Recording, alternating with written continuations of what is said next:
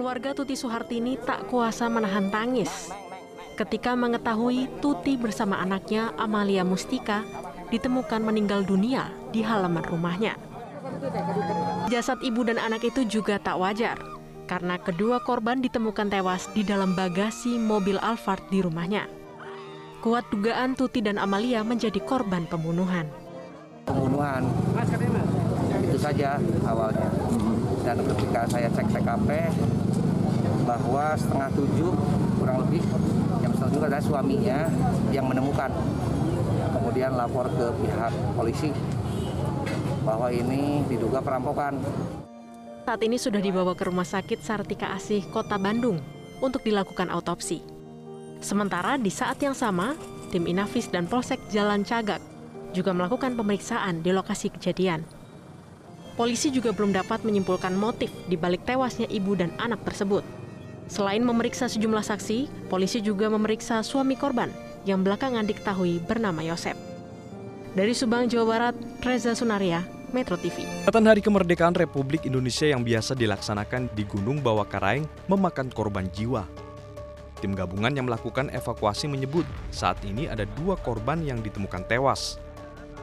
Kedua korban sebelumnya melakukan pendakian bersama 812 orang yang berasal dari pencipta alam dan berbagai organisasi.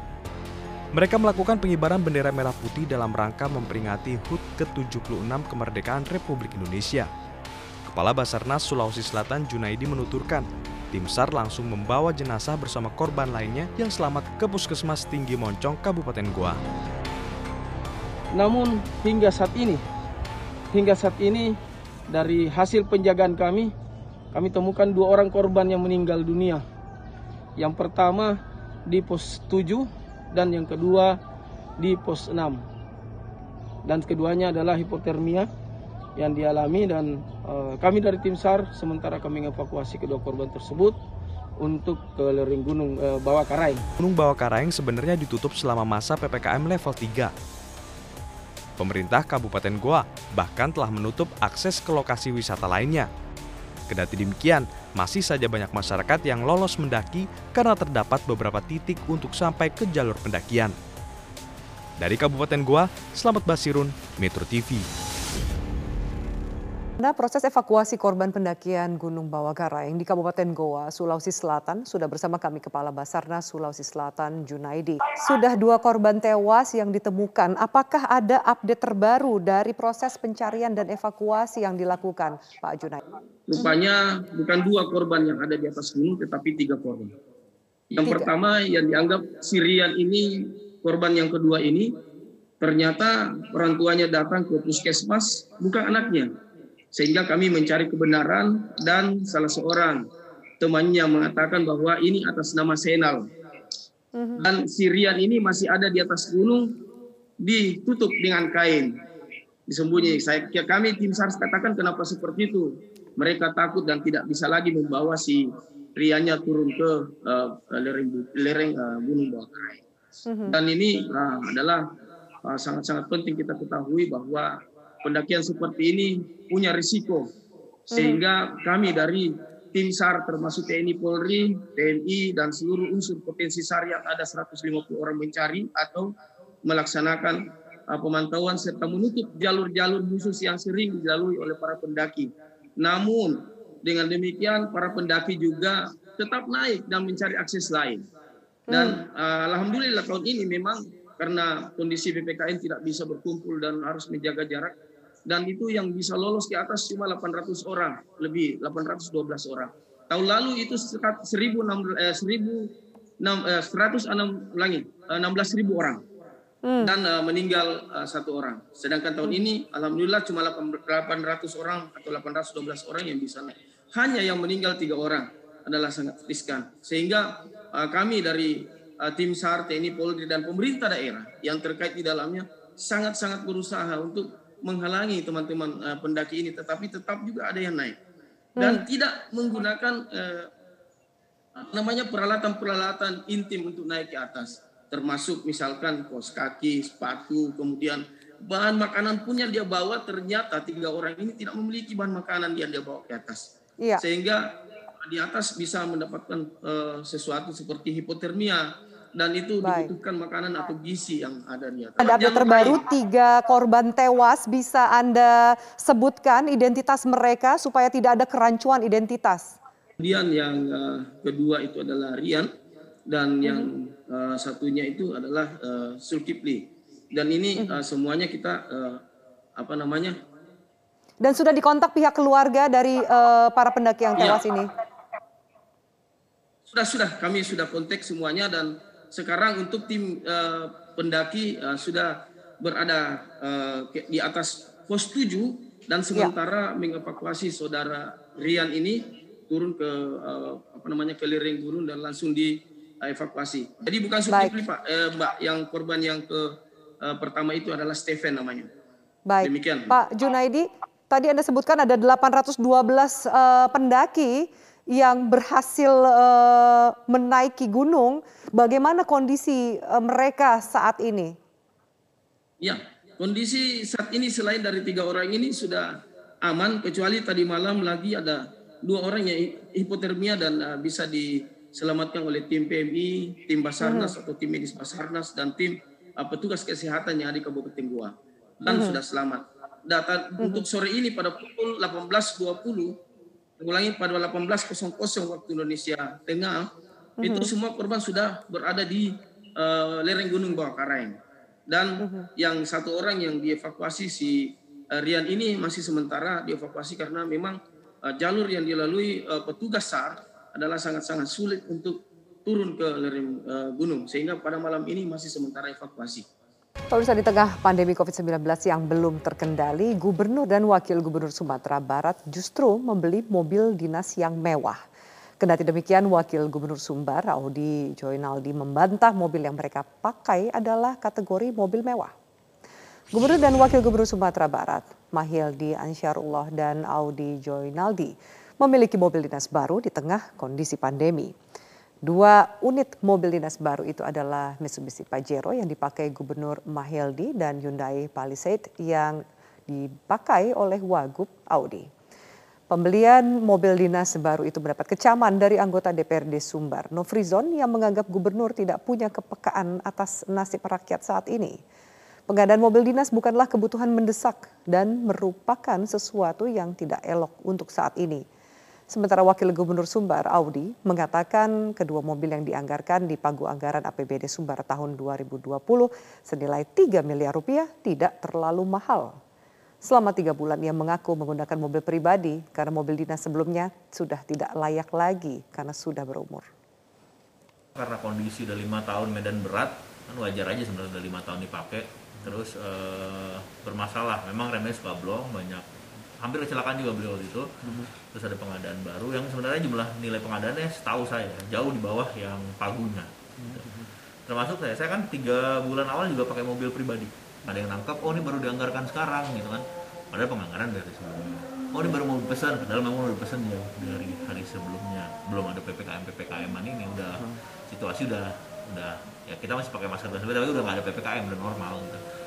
Jadi ya, pandangannya macam-macam, ada yang positif, ada yang negatif gitu kan. Ya tergantung sisi Sebuah foto viral menunjukkan lebih dari 600 warga Afghanistan duduk berdesakan di dalam pesawat militer C-17 Angkatan Udara Amerika Serikat.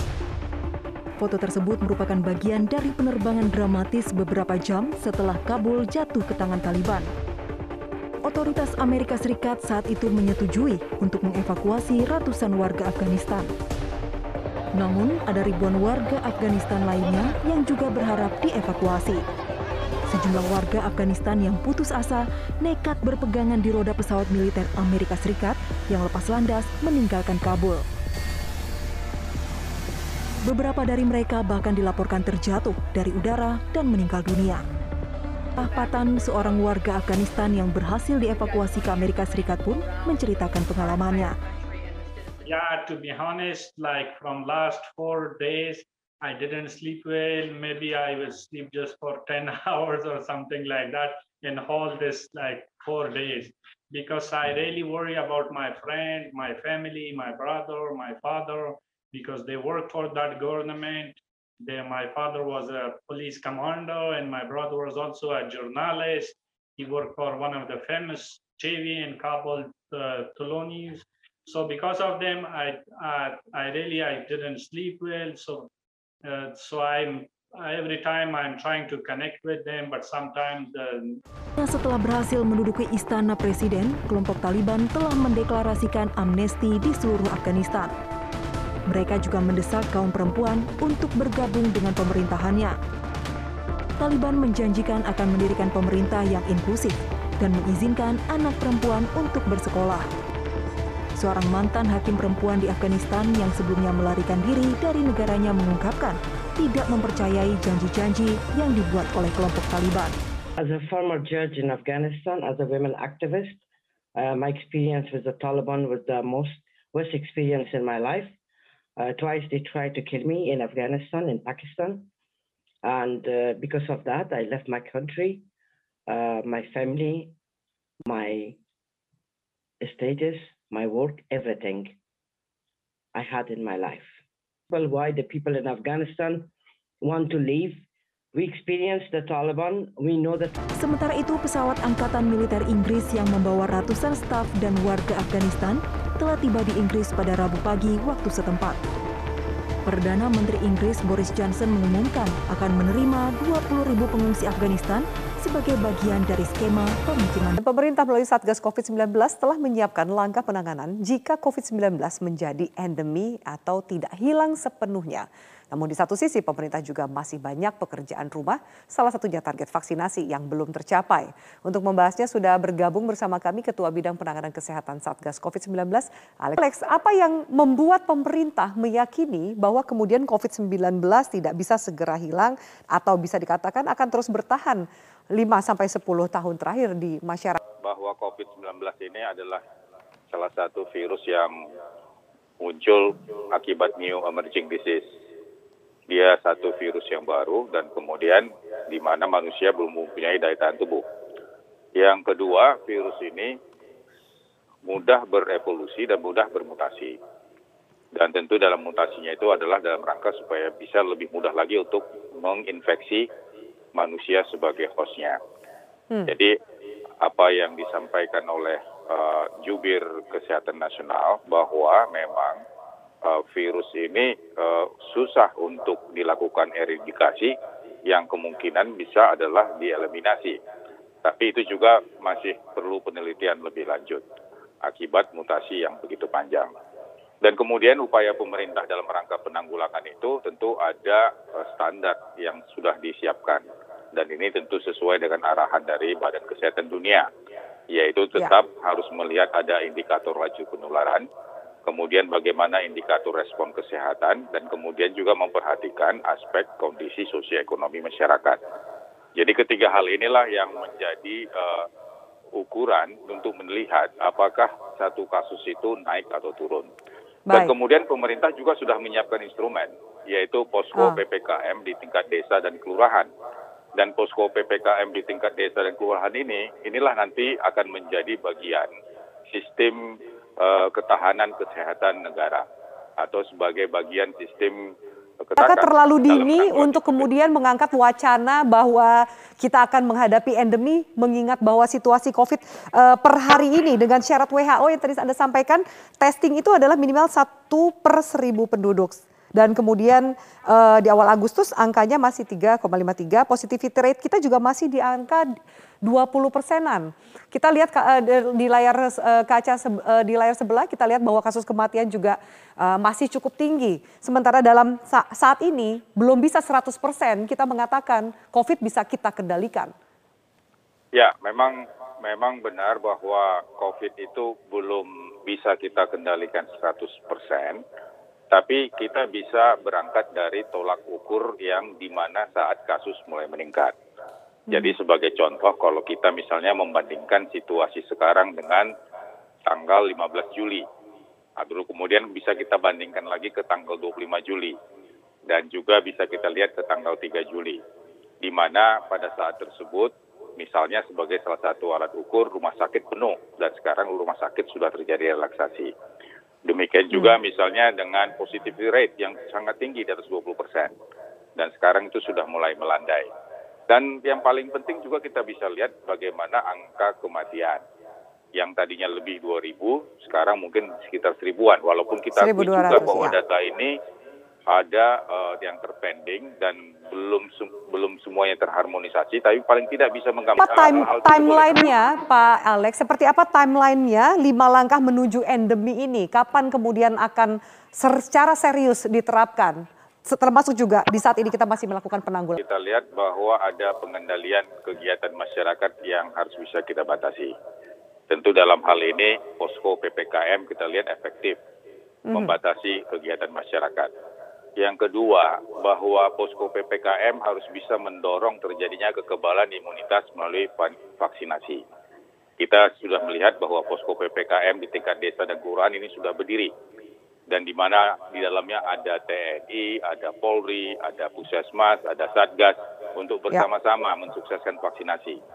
Kemudian juga harus bisa melaksanakan eh, infrastruktur untuk melakukan pe- pembatasan penularan dengan melakukan testing, tracing, dan treatment. Tracing, ya. Tracing saja tidak cukup, harus diikuti dengan testing. Dan keempat Baik. bahwa kita juga harus melakukan peningkatan kapasitas genome whole sequencing di seluruh bandara, di seluruh pelabuhan. Dan Baik. peningkatan pemeriksaan ini lebih tinggi lagi agar kita bisa melacak lebih dini varian-varian baru yang kita belum tahu. Mungkin ada Baik. lambda, mungkin ada theta, iota, dan sebagainya. Dan kemudian kita harus mengajak seluruh masyarakat, baik di sektor swasta, sektor sipil, TNI, Polri, untuk bersama-sama terlibat dalam satu sistem yang disebut dengan sistem ketahanan kesehatan negara.